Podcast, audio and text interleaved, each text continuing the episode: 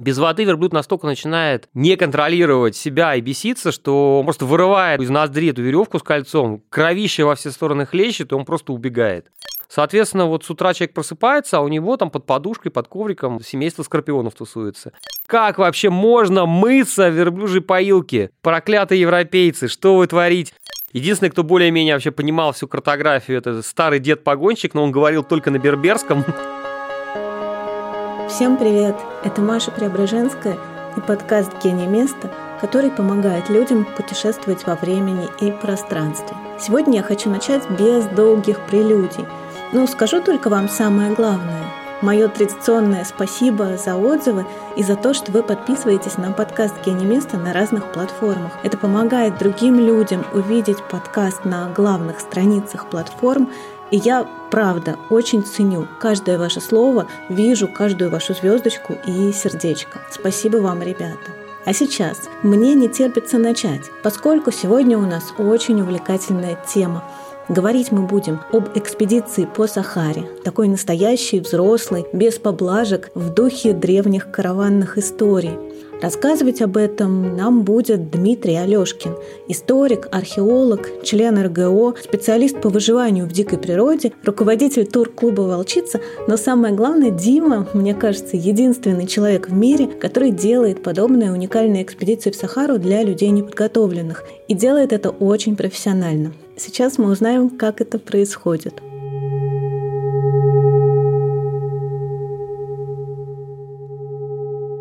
Я знаю, что ты уже 10 лет водишь группы по Сахаре, и на самом деле я думаю, что это практически единственная группа, которая вот в таком составе, в таких спартанских условиях путешествует по Сахаре. Почему выбрал такой маршрут и почему именно Сахара?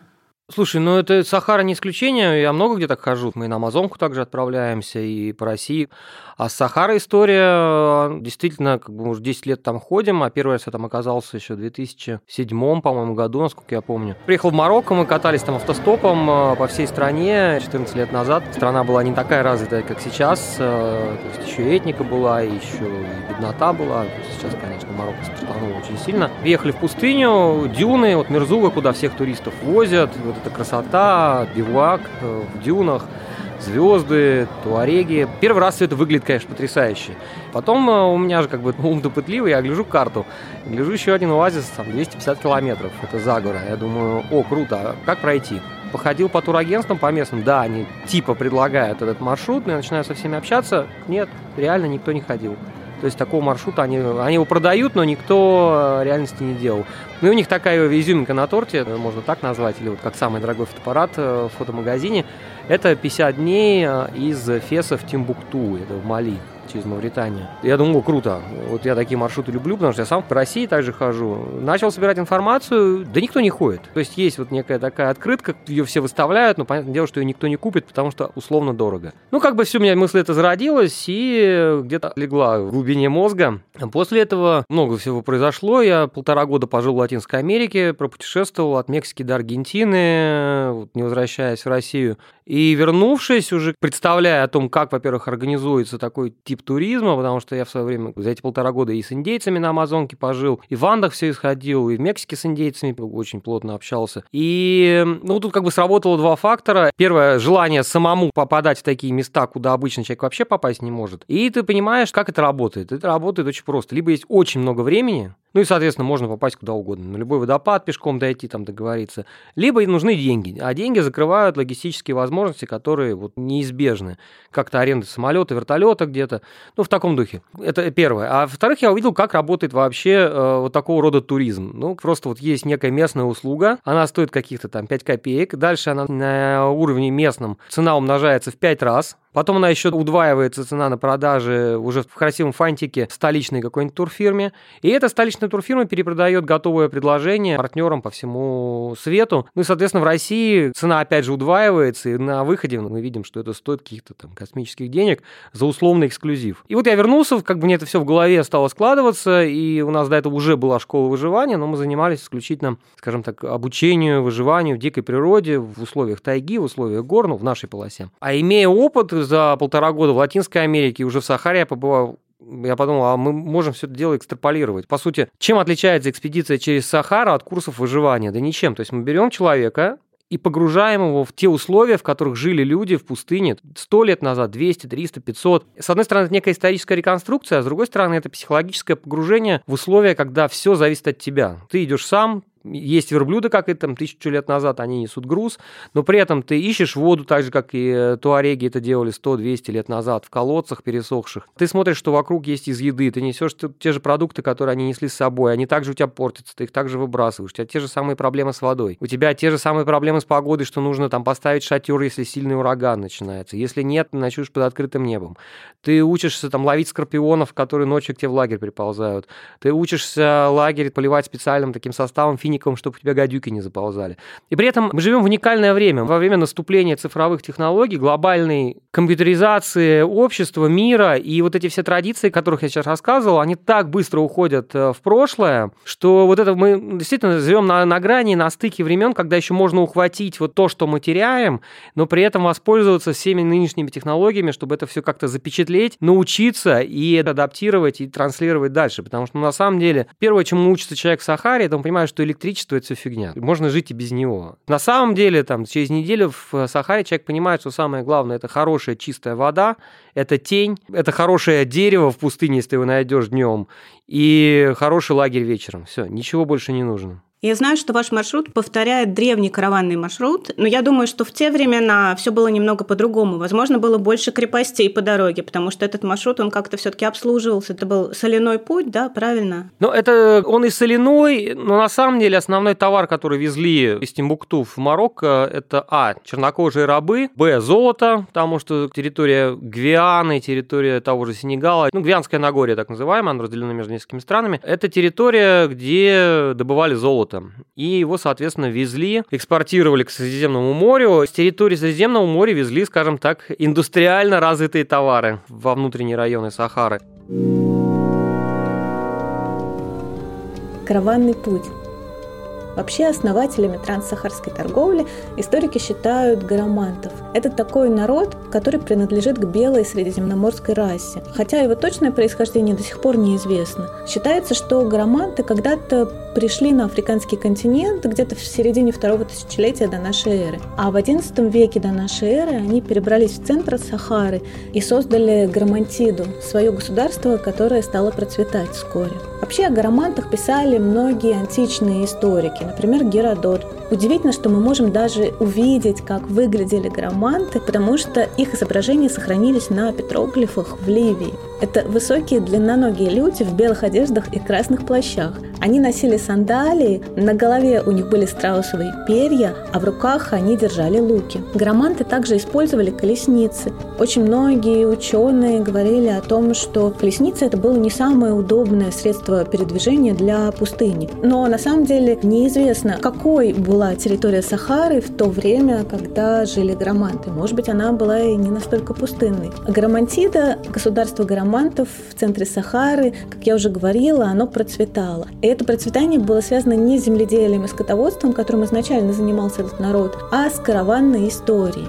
Гараманты первыми пустили караваны по Сахаре. И сборы с караванов, так называемые налоги, да, дорожные сборы, они сделали их государство очень-очень богатым.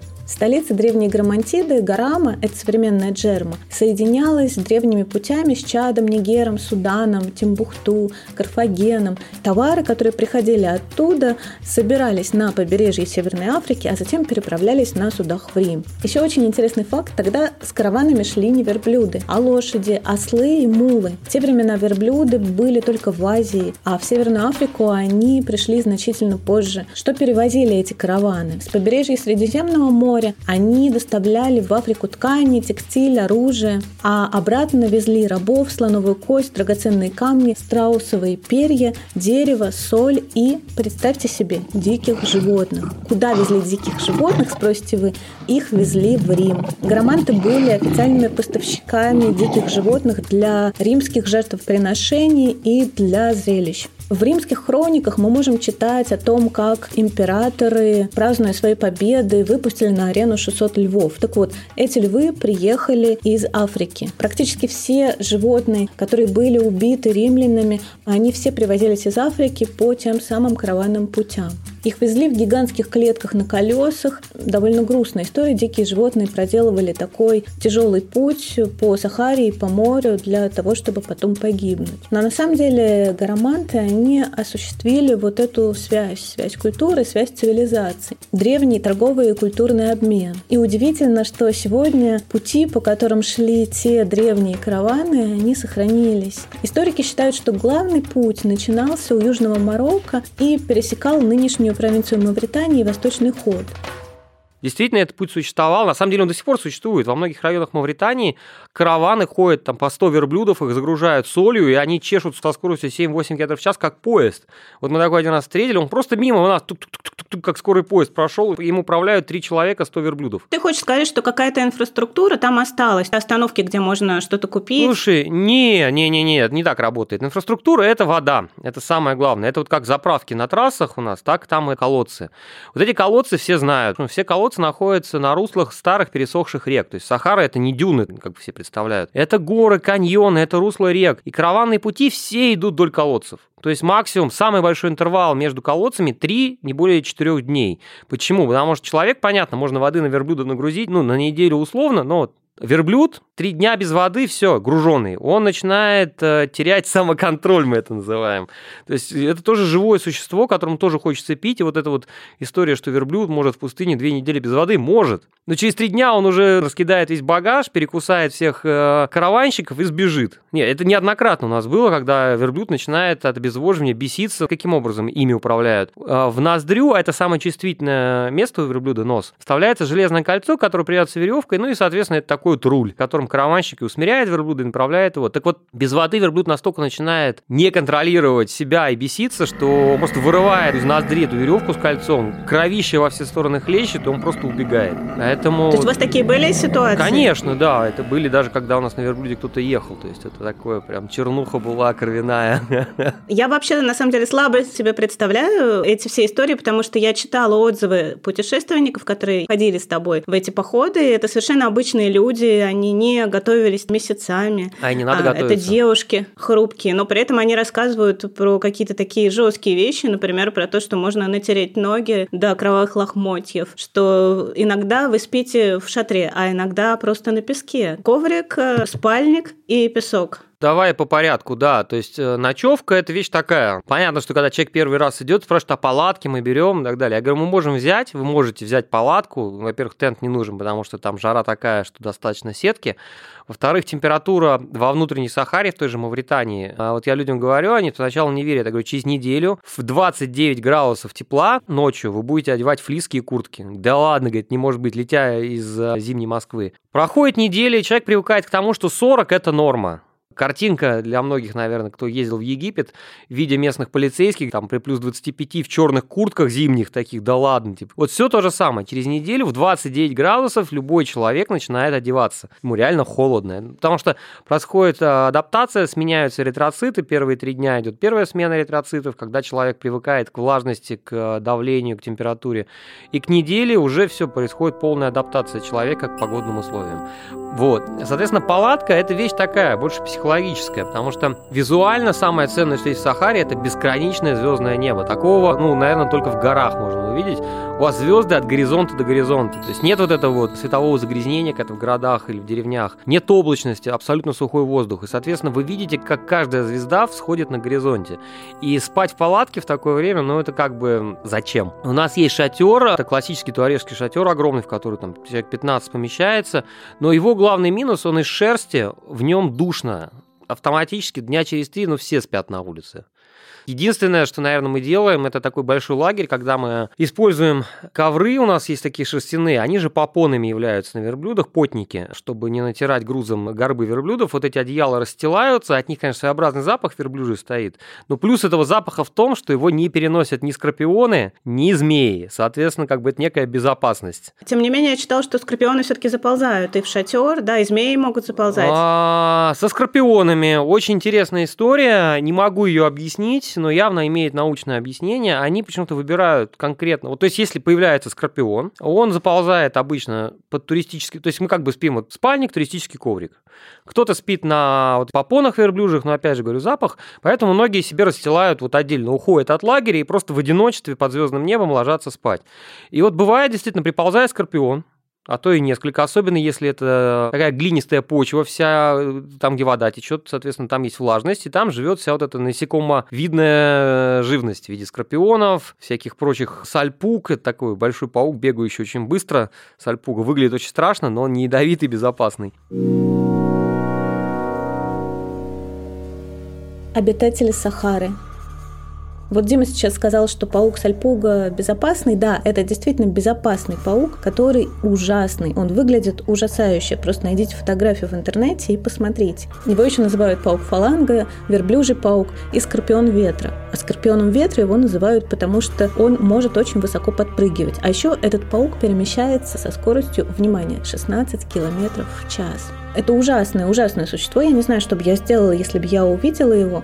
Он не имеет яда, но кусаться он может. Он буквально как парикмахер. Кстати, в Южной Африке этих пауков и называют парикмахерами, потому что верят, что они выстилают свои подземные гнезда волосами людей и животных, которые буквально состригают своими мощными вот этими щупальцами, хелицерами. Этими же хелицерами они очень неприятно и пронзительно пищат или стрекочут.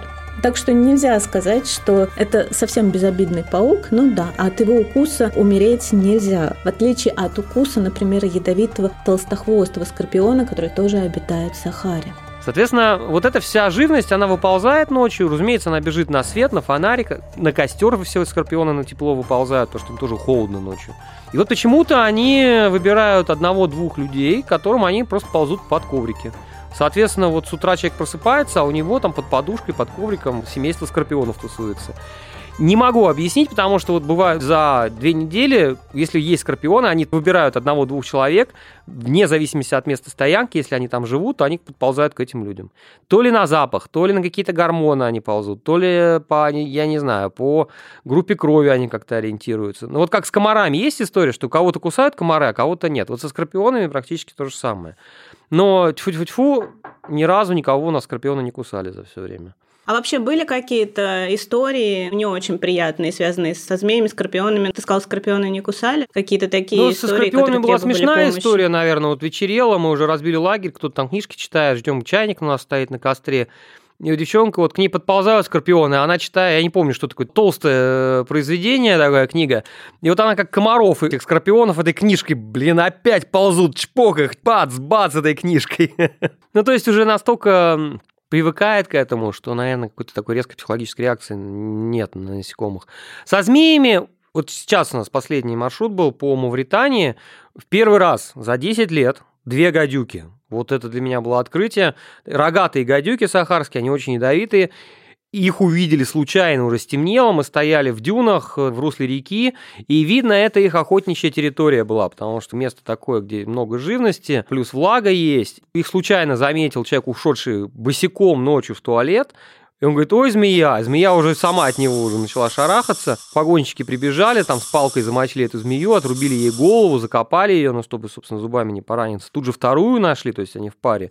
Ее участь была такой же печальной. После этого мы по следам змеи обошли, и это было ужасно. У нас люди уже разошлись, выбрали каждое место для себя для сна на дюнах, и по следам змеи мы поняли, что змеи ползали вокруг наших ночевок. То есть они не испугались. Первый раз за 10 лет у нас такая история. Судя страшно по... было? Было не страшно, было непонятно. Как бы была первая реакция, что после этого все собрались в лагерь, никто отдельно уже не спал, все постелили себе ковры, вот эти вонючие верблюжи, куда никто не заползает, это действительно безопасно. И вот на них ночевали. Понятно, что на этот случай, на случай укуса у нас есть такое средство, это называется автоотсос, по-русски, если вам дословно переводить. Наверное, знаете историю вот про то, как отсасывать яд змеиный, что нельзя это делать ртом, потому что если есть микротрещины во рту, то яд может попасть, соответственно, в кровеносную систему через ротовую полость. Так вот, есть уже давно вот такое устройство технологическое. Это в виде шприца, только в обратную сторону. То есть он накладывается на место укуса и, соответственно, отсасывается оттуда яд. Противоядие с собой не возьмешь, потому что все медикаментозные вещи в жидком состоянии, на жаре в 40 градусов, они через несколько часов уже непригодны к использованию. Есть какой-то план э, при через чрезвычайных ситуаций? Есть план на чрезвычайную ситуацию. Он э, один раз даже был опробирован на мне, потому что со мной приключилась очень неприятная история. Помывшись в колодце, я подхватил э, вирусный отит. У меня была микротравма на перепонке, которую получил, опять же, сам, а, почистив уши ватной палочкой после перелета.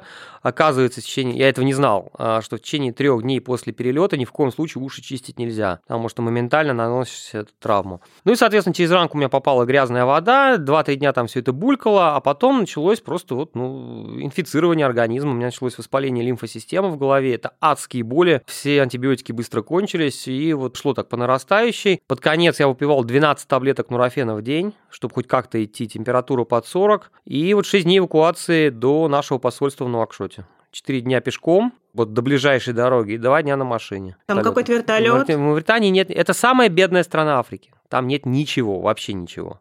Машины там ездят, чтобы вы понимали, у которых отваливаются двери, бамперы. Там, вот. Она вот сломалась, ее просто выбросили. Такая помойка мировая, куда свозят то, что нигде не пригодилось. То есть у тебя не было вариантов вообще никаких, как только идти до какого-то места, Да, где ты можешь да, сесть да, в машину да, и поехать. Да, да, да. Но, и говорю, из этого опыт первый, что мы теперь очень хорошо знаем наше посольство лично в Мавритании, и мы знаем, что это все работает, что медицина в Мавритании, она вся привязана к европейским, скажем так, вот центрам, это либо посольство, либо частные клиники.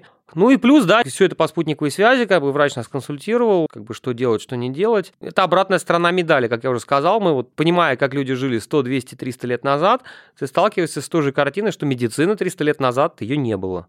И вот тут, конечно, да, плюс цивилизации в том, что и была спутниковая связь, и мы знали, куда идти, когда могли помочь. А если бы этого не было, все, можно, собственно, было все приглядывать местечко, где вот на всю жизнь остаться. Ну, соответственно, на все оставшиеся века прилечь. В то время и продолжительность жизни, и ценность жизни была другая. Ой, слушай, да, вообще там и сейчас э, мавританцы выглядят. Ты не представляешь, вот мы сидим у костра, когда вот у меня с Тимухом история, общаемся с нашим одним из э, погонщиков, а он выглядит, ну, у него один глаз вытек, он весь морщины, у него зубов нет. Ну, мрак. И он меня спрашивает, сколько тебе лет? А мне, да, по-моему, 38 было. Я говорю, 38. Говорит, не может быть, говорит. А ему на вид 70. А мне, говорит, 36. Я слышала, что вообще пустыня очень плохо действует на кожу, на ну, слушай, открытая веществ. Солнечная есть радиация, плюс все-таки высота метров 600-700 над уровнем моря, то есть уже она посильнее действует. Идеальная прозрачность воздуха, ультрафиолет впрямую бьет. Ветер постоянный, обветривание кожи идет, но тут от этого никуда не деться. Ну и плюс, э, если еще хоть какая-то полевая буря начинается, летят песчинки, постоянно микротравмы кожи, да, так и есть. Поэтому правильно, ну, во-первых, длинные штаны, длинные рукава у рубашки свободные, обязательно тюрбан, который всю голову закрывает, и э, крема, полтинник это как минимум. Дим, мы начали говорить про погонщиков, и я знаю, что у тебя есть партнер в Мавритании, с которым ты ходишь в каждый поход. Да, зовут его Хишам. Хишам Аль-Хаддар. Очень много лет жил в Испании, в Барселоне. Он развелся, у него семья, дети, жена в Барселоне. И это человек, который в свое время эмигрировал в Испанию, а потом сказал, да нахрена мне вся эта ваша Европа, хочу обратно в пустыню на свободу. Не хочу жить в четырех стенах. То есть человек сознательно уехавший. Мы им поэтому, наверное, и сошлись, что с одной стороны наполовину туарек, наполовину араб, но при этом человек, поживший в Европе, и он широко видит мир. Он видит и свой мир пустыни, изнутри, но при этом и понимает, что мы ждем. Он слышит наши пожелания и адаптирует их не то, что там все, где нам нужна чистая вода, и поэтому с собой там катим огромную водоочистительную станцию. Нет. Я говорю, есть марганцовка. Да, вот марганцовкой можно чистить воду. Это делается довольно быстро. При этом нужно чистить воду, которой мы еще и моем посуду. Окей, все, делали. Отлично. Проблемы с кишечными моментами все исчезли. Надо мыться раз, два, три дня. Не как творейки, да, раз в полгода, а два-три дня. Вот есть источник, все, все остановились, планируем на это время, приходим чуть раньше, и все по очереди моются. Как мыться тоже там в свое время, это была целая смешная история. Приходишь к колодцу, там верблюжья поилка такая из глины, корыта огромная. Первым делом у источника ведрами такими скрученными из старых автомобильных покрышек, веревками переплетенными, достают воду там с 7 метров, пока достаешь пол ведра, тебе из дырки все выливается. Набираешь это корыто, все, попили верблюды, потом мы набрали воду для себя. И как моются местные? Ну, достал это пол ведра, пока оно все вылилось, вылил на себя, ну и хватит. Потому что намылиться нереально, ветрище, ты весь в песке, тебя тут же облепляет, и ты пока это ведро достанешь. Я говорю, оптимизируем ситуацию, берем верблюжью поилку, все верблюды попили. Также налили ее водой, Рядом встали и кружками поливаешь себя, ну, как в бане, грубо говоря, из корыта. Год просто местные говорили, что я язычник, что я просто всю систему им рушу и прочее, что как вообще можно мыться в верблюжьей поилке? Проклятые европейцы, что вы творите? В грязном месте моетесь. Год они посмотрели, как мы все замечательно моемся, что не нужно черпать воду постоянно, что это все работает. Гляжу, через два года сами уже так же делают. То есть у вас такой культурный обмен происходит. Расскажи, а как вы познакомились с Хишамом? Мы в свое время, говорю, познакомились вообще случайно. Вот я рассказывал, как я попал в Марокко, и я вот искал эту историю, как ее организовать, у меня что не было представления. И вот я по ФЕСу, ФЕС такой главный хаб, где все можно организовать в плане туризма в Марокко. И я вот обошел все турфирмы, закинул везде эту мысль, какие-то астрономические деньги мне поназывали, я говорю, окей, покажите мне человека, который со мной пойдет через пустыню. Мне нужны детали. И вечером я сидел в Риаде, приходит Хишан, говорит, я услышал в городе, что вот такой-то европейец ищет такую-то историю. Я говорю, да, да, это я. И в итоге мы с ним несколько часов проболтали, как это делается в Марокко. И у нас созрел план, и все, и мы пошли в первую экспедицию. Она была такая очень специфическая, потому что я шел в первый раз, Хишам шел в первый раз, со мной шло два человека, которые вписались в эту историю. Три, вру, три два наших соотечественника и один канадец с нами пошел. Он уже вписался в последний вообще час буквально. Мы в Мерзуйку приехали в дюнах, и готовили верблюдов. И парень такой, слушайте, а можно я с вами, а? Ну, пожалуйста. Я говорю, ну как бы у нас пробная экспедиция, не вопрос, на свой страх и риск ты идешь. И он пошел, у него был с собой маленький рюкзачок, в котором, как в конце оказалось, лежал Лев Толстой «Война и мир» на итальянском языке. Все это все снаряжение с собой было. Нас четверо, Хишама еще погонщик. Шесть человек. Вот мы прошли первые свои 300 километров в Сахаре. Это был, конечно, полный трэш, потому что я себе слабо представлял, как все это должно быть. Хишам шел в первый раз такой длинный маршрут. Единственный, кто более-менее вообще понимал всю картографию, это старый дед-погонщик, но он говорил только на берберском. Это у нас была регулярно ругань к вопросу, когда будет колодец, когда будет вода, сколько нам еще идти и прочее, и прочее. Но это вот такой первый блин комом. На выходе все, конечно, были безумно довольны. Я шел, у меня были с собой военные карты наши генштабовские этого региона, это самые точные карты вообще этой местности. У нас был дед, который в голове все это держал, весь маршрут. Был Хишам, который как-то более-менее понимал, как организовать лагерь. Учился сам, скажем так, понимая, что нам нужно, что нам не нужно у всех под конец ноги в кровищу были такую, что вот это просто кровяные лохмотья, по-другому не скажешь.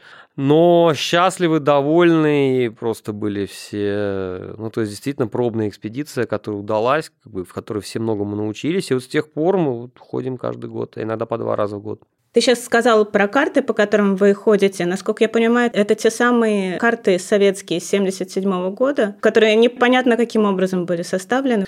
Для меня загадка самого, откуда в Генштабе подробные карты Сахары. Не знаю. Советские карты Сахары – да, это удивительная совершенно история с картами 70-х годов, которые были составлены советскими топографами. В Советском Союзе в свое время была проведена огромная работа по созданию карт практически всего мира. Связана она, как говорят, была с холодной войной. Все эти карты рассекречены после распада Советского Союза в 1991 году. И тогда у зарубежных картографов появилась возможность изучить их и восхититься, конечно же, этой работой, потому что точность карты была поистине невероятной понятное. Факт в том, что там вся Мавритания, все Марокко, Алжир действительно отснято в масштабе 2 километра, где-то километр на сантиметр, реально очень подробно. С указанием вообще всех колодцев, пересохших, старых, новых, соленых, пресных. Я видел карты французские и испанские этого региона, по которым там местные иногда ходят, но это небо и земля, то есть там просто как бы такая терра инкогнита везде. А наши это все действительно военные, добротные карты. Понятное дело, что Сахара это такая живая субстанция, и дюны двигаются, и ландшафт меняется, пески, они живые, передвигаются. Ну и, соответственно, то, что в 73 году было и сейчас, иногда довольно сильно отличается. Но, по сути, там горы на месте, русло рек на месте, колодцы, понятно, какие-то пересохли, но в целом карта очень подробная и очень рабочая. Кстати, благодаря этим картам Хишам начал учить э, русский язык, читать кириллицу. Я ему дарю эти карты, для него это как достояние. А вообще Хишам, он ориентируется по звездам, по Солнцу. Да нет, это, наверное, некая мифология, которая у человека в голове формируется, когда он первый раз все это видит, конечно, для него какое-то бескрайнее безграничие вокруг. И человек, который понимает, куда идти, для него кажется, ух ты. А так, э, у тебя все просто, у тебя есть некий общий азимут направления. Ты знаешь, где солнце у тебя с утра, знаешь, где в обед. Что по компасу идешь, что по солнцу. Разницы никакой, потому что ну, солнце меняет свое положение на 15 градусов в час. Вот ты эту сетку знаешь, вот у тебя взошло четко на востоке практически. Село на западе. Вот у тебя 12 часов часов светового дня плюс-минус. Вот. А дальше у тебя есть визуальные привязки, всегда какой-то дальний ориентир, на который ты уже с утра встал, ты видишь гору, грубо говоря, там какую-то там скалу, на которую тебе нужно завтра выйти, там, через два дня. Ты ее видишь и на нее идешь. Плюс к этому в пустыне, вот, вот это действительно старый караванный путь, он весь размечен был, то есть стояли и стоят по-прежнему туры каменные, даже как на северах часто оленеводы ставят. То же самое в Сахаре, такие метки караванного пути, по которым плюс-минус такие створ ворот там в 2-3 километра шириной, в которые человек, знающий и ходящий там, он их просто помнит, знает, где они, на них ориентируется и идет. Поскольку мы с тобой вернулись к теме этого старого караванного пути, то я знаю, что по этому пути очень много разных артефактов буквально валяется под ногами. А ты, как историк и археолог, очень интересуешься всеми этими вещами, насколько я знаю. Это гораздо более глубокая, старая и древняя история, чем караванный путь. Э, караванный путь – это период э, прихода берберов в Африку, арабов даже. До них там тысячами лет жили люди, и Сахары там не было. Там была саванна, до саван джунгли были на территории Северной Африки. Там все, соответственно, вот весь э, каменный век, палеолит, мезолит, неолит, три периода каменного века, все лежит под ногами. Заканчивая вот тем, что потеряли 20-е годы еще французы, когда там воевали с туарегами. Особенность археологии этого места, там довольно сильная денудация почвы, выветривание так называемое и, соответственно, нет культурного слоя. Ну, что такое археология? Археология, это мы приходим, есть какое-то место, мы знаем, что когда-то жили люди, и мы начинаем по слоям снимать грунт от верхнего слоя, от современной поверхности, до материкового грунта, на котором когда-то начинали жить люди 100 лет, тысячу, две тысячи лет назад. Глубина культурного слоя, например, в Крыму может до 5 метров доходить. Так вот, в Сахаре за счет сильных ветров этого слоя нет. То есть он был, пока там были деревья и прочее. А потом пришла Сахара, которая стала появляться порядка 6 тысяч лет назад. И вот одна из самых больших загадок вообще истории планеты, откуда взялась Сахара, потому что ее не было. Вот эти 2-3 метра слоя, который накопился там за время существования людей, а там люди жили всегда, охотники, все кто угодно, земледельцы, все это выветрилось, и, соответственно, ты идешь, и вот на каменистой поверхности у тебя лежит история 30 тысяч лет под ногами. Тут же э, мы находили палеолитические копии скрипки. Палеолит это там, ашел 100 тысяч лет назад. Тут же лежит мезолитический, мы нашли в Западной Сахаре мастерскую, где изготавливали вот эти скрипки, наконечники копий, лезвия. То есть это такая площадь, там 10 на 10 метров, вся увалена кремнем, завалена осколками, отщепами, нуклеусами, скрипками. То есть огромное количество артефактов на небольшой площади. Знаешь, она никому не нужна, там никогда в жизни никто не будет работать, потому что в этой территории света нет там ни институтов археологии, ни академии наук, и всем, по сути, это до звезды. Потом ты идешь, тебя под ногами, особенно, конечно, к Южной Мавритании выходишь, там, где уже неолит, это период земли земледелия, когда он там появился, когда вода была, и ты находишь эти кельты, каменные топоры, скрипки, зернотерки, огромное количество керамики битой. Прям видно, что вот по всей территории, где когда-то были реки, жили люди в огромном количестве. То есть вся вот эта классическая археология каменного века за 100 тысяч лет, она у тебя вся под ногами. Разумеется, у нас у всех, кто с нами ходил, дома коллекции огромные лежат. Хочешь топоры, хочешь копья, хочешь ножи, хочешь скрипки. Самое интересное, что все это рабочее. То есть ты берешь камень, вот под ногами находишь каменную, там вот отщеп, ножик, и берешь апельсин, и он его режет пополам идеально. Мясо режет, все режет. Вообще смысла в прогрессе с точки зрения технологического не было, потому что у тебя инструменты, что им там 10 тысяч лет, что ему 2 тысячи лет, они одинаково функциональны. Вот мы привезли сейчас с друзьям коллекцию небольшую, которую мы нашли в Мавритании, и на кухне разделывали баранину. Лучше, чем керамические японские ножи режут. И этим вещам там уже по 5-6 по тысяч лет возраст. Помимо этого, вопрос Сахары. Никто не знает, почему она стала расти, вообще появилась. Откуда взялась Сахара? Вообще история Сахары, она такая очень многоплановая и очень интересная. И сейчас изучением территории, на которой находится современная Сахара, занимаются несколько групп ученых из разных стран. Французские ученые, американские ученые. Вот как раз американские ученые предполагают, что порядка 50 миллионов лет назад на месте современной пустыни Сахара находилось так называемое Транссахарское море. Но на самом деле это часть древнего океана Тетис.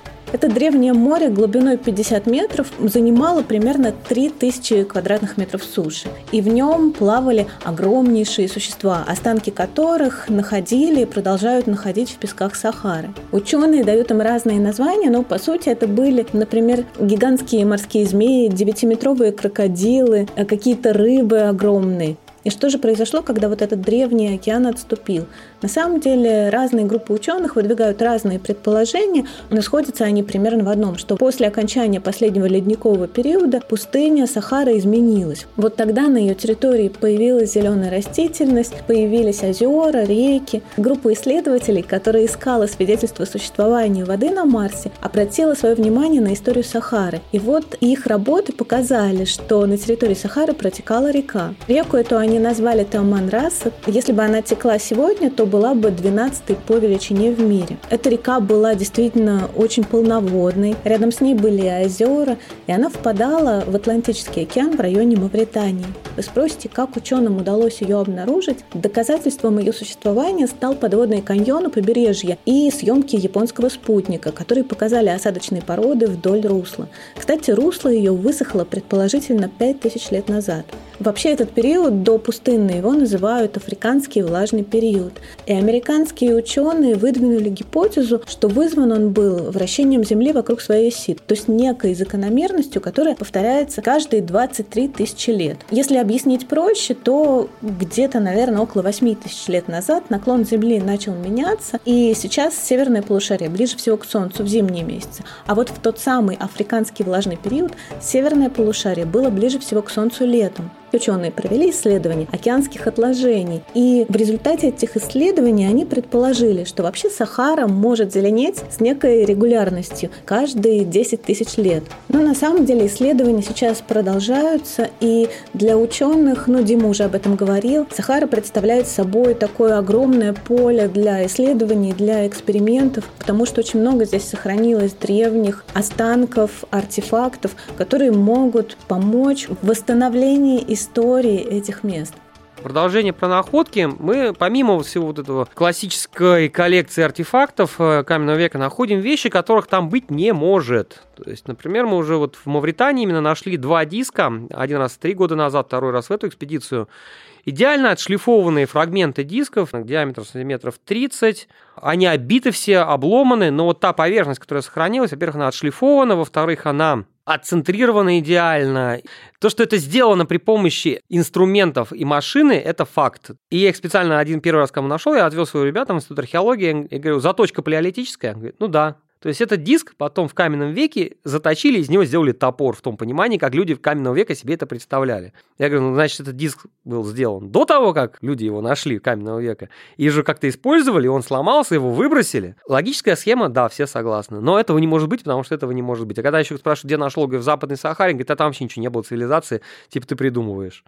Когда я один диск такой нашел, ну как бы окей, это случайность. Но в эту экспедицию мы нашли один в один точно такой же диск, с такой же шлифовкой, с такой же центровкой, также весь оббитый по краям, из него тоже сделали топор в свое время. А какая твоя гипотеза? То есть там была древняя цивилизация?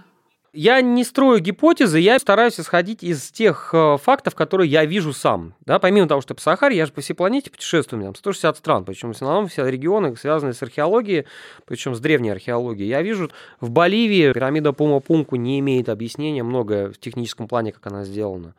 В Сахаре есть еще такое очень интересное место, называется глаз пустыни, глаз Сахары. Виден со всех спутниковых снимков. Геологи предполагают, что это кратер какого-то мегадревнего вулкана, образовавшийся порядка 600 миллионов лет назад. Мы специально туда ездили, ходили. Там нет кратера. То есть, да, на фотографиях с космоса все красиво выглядит, но он даже на военных картах, на геодезических картах, картах рельефных не обозначен. Там нет изменения рельефа, это не кратер как бы окей, ну непонятно, да, что это. И я на днях был в Балаклаве, в музее вот подводных лодок, и там фотографии периода бомбежки Хиросимы и Нагасаки. Только один в один. Кратера нет, а ударная волна концентрическая, расходящаяся кругами, есть. С Сахарой огромное количество вопросов. Я даже думаю, что, в принципе, Сахара – это, как и Гренландия с э, Антарктидой, это три региона, это будущее археологии, потому что что Сахара за счет дюн огромного количества песков э, закрывает количество объектов, которые там могут быть в изобилии. Опять же, да, вся вот эта коптская цивилизация древнеегипетская, это же все э, афразийская языковая семья, она вся родом из как раз из Северной Сахары. И берберы, и копты, и семиты, они все вышли с территории нынешней Сахары, северо-западной, и расселились уже далее потом на Ближнем Востоке, в, на территории Северной Африки. Вышли-то они все из Сахары, и почему-то они оттуда ушли. Слушай, мне кажется, это вообще тема для отдельного выпуска. Это очень интересно. Объединить все вот эти вот э, истории, находки, подключить каких-то специалистов. К сожалению, дискуса нет. Нет дискуссии с э, классической археологией, а это очень нужно. Но, с другой стороны, э, и там нужно, чтобы люди тоже слушали, потому что когда им показывают вещи, которые они объяснить не могут, они просто запираются и говорят, этого не может быть, потому что этого не может быть. Но это так не работает. Мозг так человеческий работает. Когда он встречается с чем-то, что он не может объяснить, у него идет психологическое отторжение. Нет, такого быть не может, это неправда. Но это, это то, что происходит, да. Слушай, давай вернемся в Сахару. А если бы ты рисовал картину вот этого вашего путешествия по Сахаре из звуков, то какие бы это звуки были? Звук ветра, там, потому что нет никаких больше звуков. Это и в этом вся и фишка. То есть это такая глубочайшая, наверное, медитация, потому что когда ты идешь вот один в пустыне, у тебя караван где-то вдали, если человек не болтун, такие тоже бывают, иногда люди вот две недели рот не закрывая просто ведут. Иногда люди идут в наушниках, там слушают музыку, но это тоже такое. Мне кажется, в такой ситуации люди себя лишают вот этого кайфа от реальности.